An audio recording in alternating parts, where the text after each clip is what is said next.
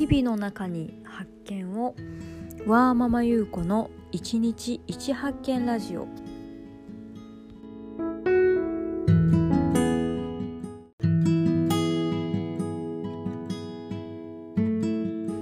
はい皆さんこんばんは。いかがお過ごしでしょうか？本日は12月の27日日曜日です。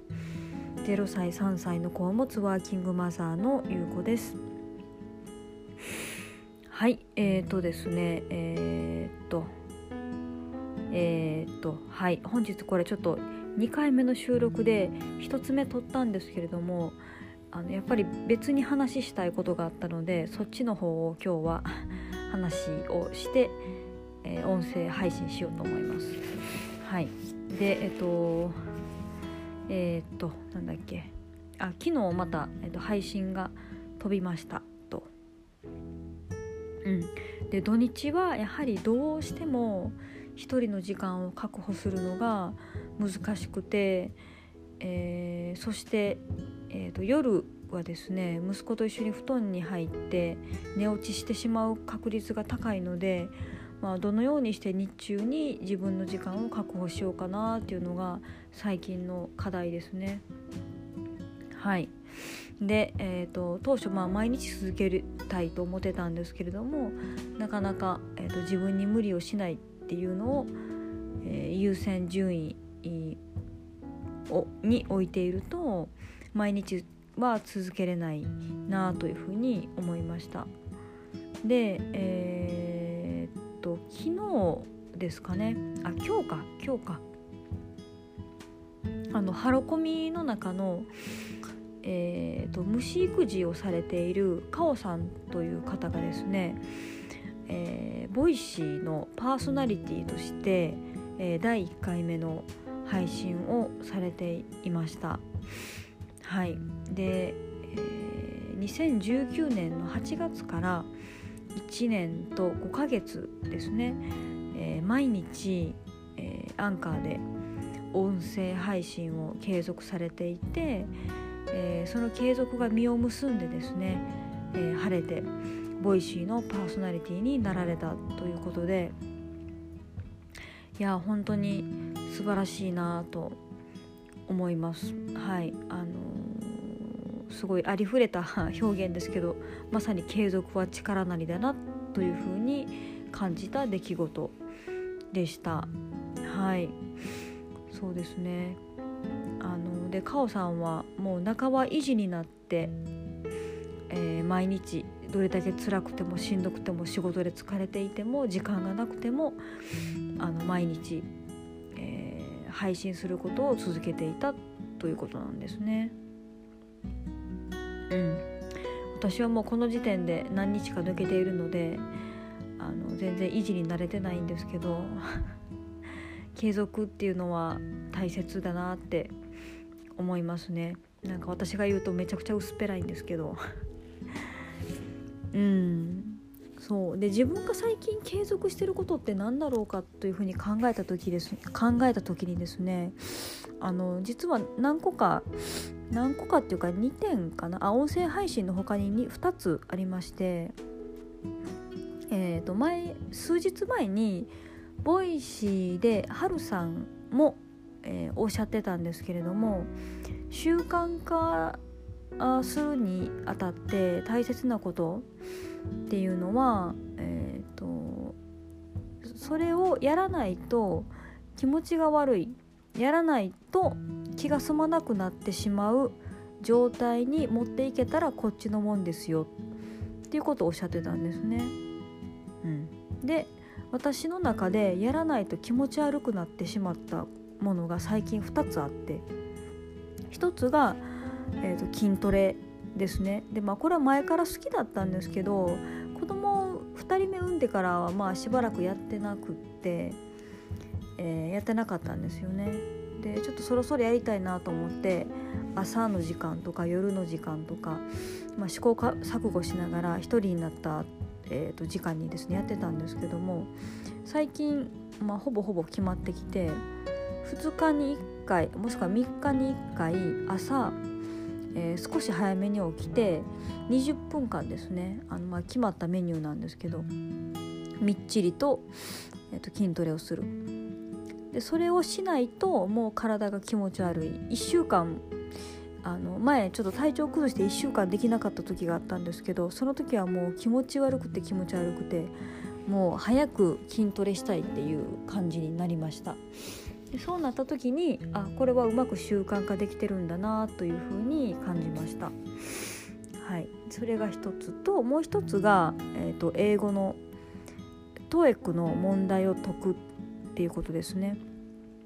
はい、でちょっと私 TOEIC 受けた後に点数どうやったかっていう話をここでしてないんですけどまあしてないっていうことは散々な結果だったっていうことですよね。もう結果は届いてるんですよ。あの通知来てて。全然あの全然ダメで もちろん社会人の平均の点数には届いていないしかつ、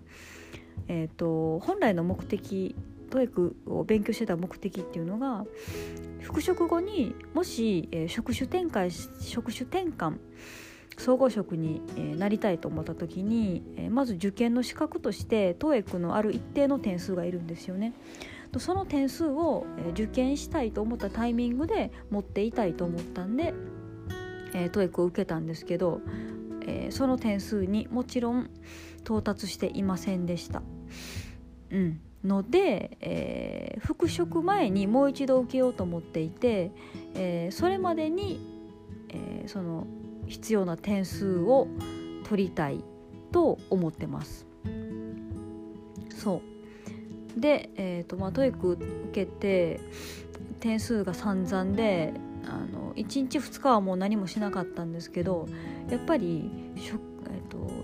時間が勉強できる時間があるのって本当に今の育休中の今だけだと思っていてかつ、えーと、その、えー、職種転換に必要な点数を持っていないとなると職種転換の試験受ける時に受けれないのであの今やるしかないなってやっぱり思ってですねもう、えーと、やらざるを得ないなっていうふうに思ったんですよね。でかつ、えーと、 TOEIC の試験受けるまではもうほぼ毎日あの時間を捻出してですね耳で聞いたり、まあ、机であの机と椅子でですね TOEIC のテキストに向かったりってことをしてたので、うん、これをしないと気持ち悪いなっていう体になりました。はい、でなかなか、えーと、テキストに向かって、えーと、勉強するっていう時間も取れないんですけれどもあの隙間時間があると今まで Voicy とか Kindle をあの耳読してた時間をえーと、英語のあのリスニングの問題を聞き流したりとか、まあえーと、リスニングの問題を解いたりっていう時間に当てるようになりました。うん、それしないと気持ち悪いなっていう体になりました。なのでこれもうまく習慣化が成功しているのかなというふうに思いました。うん。そうですね。なのであのこれは続けたいなと思います。はい。皆さんも何か習慣化していることっていうのはありますでしょうか？うん。なんかしばらくそれをやめてみた時にわああれ最近やってなくて気持ち悪い。体がムズムズするわっていうようなことがあればそれはうまく習慣化できてるっていうことだと思います。はい。いうことであれ今日の1発見はズバリっていうの言ってなかったですね最初に。えっ、ー、と今日の1発見はズバリ、えー、習慣化の大切さでした。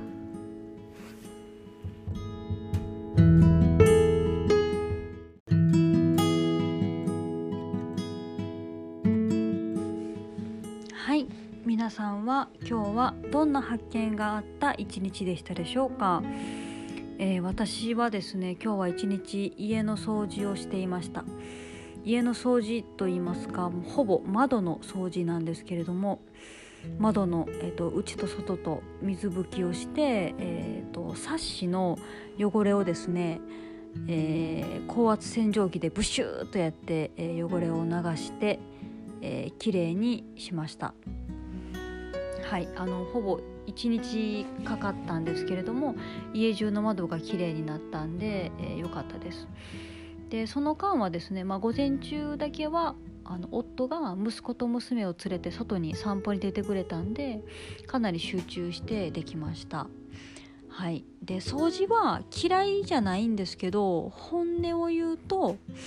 外注したいです。うん。この掃除をした今日一日のその時間をですね例えばこの音声配信を撮る時間に当てたりとか